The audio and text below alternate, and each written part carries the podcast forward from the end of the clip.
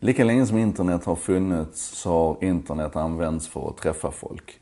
Eh, tidigt så handlade det om tjänster som slog undan fötterna för kontaktannonserna i tidningarna. Det var kontaktannonssajter på nätet. Match.com är väl den största och mest kända kanske. Här hemma hade vi Mötesplatsen som jag tror fortfarande ingår i Schibsted-koncernen. Det finns också avarter av de där eh, tjänster där eh, elitsinglar ska mötas eller där eh, Eh, du ska hitta någon att vara otrogen med. Jag minns väl den här Victoria Milan-historien. Men det finns också en annan sorts tjänster som har vuxit fram på nätet där Tinder kanske är den som är mest ikonisk. Eh, Tinder som för övrigt betyder fnöske på svenska, ni vet det här man tänder brasan med. Eh, Tinder emulerade ju den fysiska världens möte genom att det i huvudsak handlade om hur man ser ut. Alltså du, du visade en, du fick se en profilbild och så kunde du svepa till höger, eller du kan fortfarande svepa till höger för att säga den här människan tyckte jag såg spännande ut, eller svepa till vänster för att plocka bort dem. Och man kan väl säga att den stora poängen egentligen med Tinder, det var ju att det var först när båda två hade svept höger, alltså när det fanns någon slags inledande spark, så, som man fick se att den andra var intresserad och det var då man kunde inleda relationen. Sen har Tinder jobbat på sin modell under, under ganska många år, ja de har ju bara funnits sedan 2012, men de har jobbat på modellen och plockat in en, en del sådana här premiumfunktioner. Där känslan väl är att alla de premiumfunktionerna har handlat om att du ska kunna öka din egen synlighet eller att ditt högerswipe ska bli tydligare och synligare för dem runt omkring dig. Så att du, du lite grann så här marknadsför dig själv. Nu lanserar Tinder en ny tjänst som heter Tinder Gold som vänder lite grann på det här flödet. Och poängen med Tinder Gold är alltså att du egentligen kan få upp en lista på alla som har högerswipat dig. Det är, de, de marknadsför det lite grann som en, en, en effektivitetstjänst eller att du har en concierge eller en sekreterare som, som sitter där och swipar höger till dig för att du ska se vilka som, vilka som har gillat dig. Eh, nu får du en lista istället, du får alltså en sammanställning på det här. Eh, och det finns andra som säkert vet mycket mer om det här. Men i mitt perspektiv så vänder det här lite grann på flödet igen. Och det blir så uppenbart att den som har pengar och den som är villig att betala, ska vi säga Tinder Gold kostar väl, jag kostade 5 dollar i månaden. Ja, 5 dollar i månaden. Den som kan pröjsa 50 spänn i månaden får alltså helt enkelt en, en genväg in till det här sociala urvalet då som, som man gör i, i Tinder.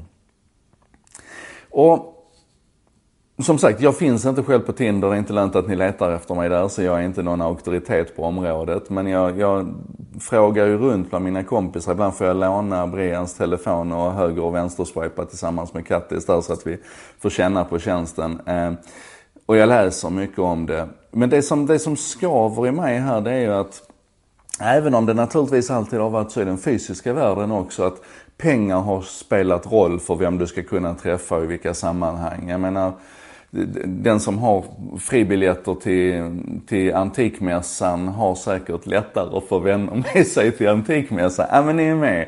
Så. Men vi hade väl högre förhoppningar på nätet. Tanken var väl att internet skulle vara lite grann den här demokratiserande plattformen där vi jämnade ut de här skillnaderna och där vi rörde oss i den riktningen.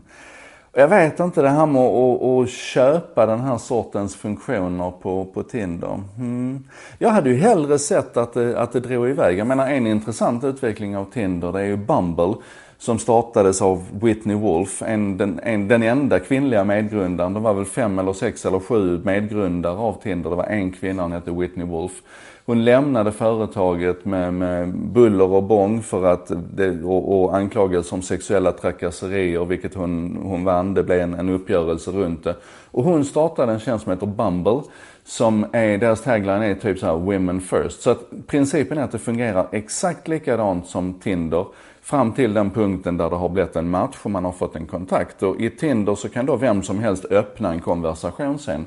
Medan i Bumble så är det kvinnan som måste öppna konversationen. Om det inte är män som söker män eller kvinnor som söker kvinnor, för då fungerar det precis som Tinder hela vägen. Men om det är män och kvinnor som möts så får mannen bara sitta passiv i, i upp till 24 timmar som kvinnan har på sig och, och svara på meddelandet, inleda konversationen. Så. Och den sortens utvecklingar tycker jag är spännande, där vi försöker ta liksom de problemen och utmaningarna som vi har i den fysiska världen och så gör vi någonting åt dem i den digitala världen. Heja Bumble skulle jag säga.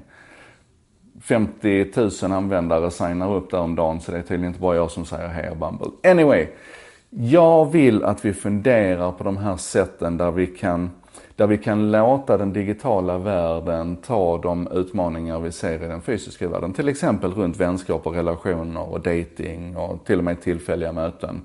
Och så gör vi dem bättre i den digitala världen istället för att förstärka det problemet som vi har i den fysiska världen. Skulle vi inte kunna göra det till någon slags mission och fundera på hur vi kan kanske till och med hitta sätt att, att göra det till en god affär men, affär, men, men också göra gott?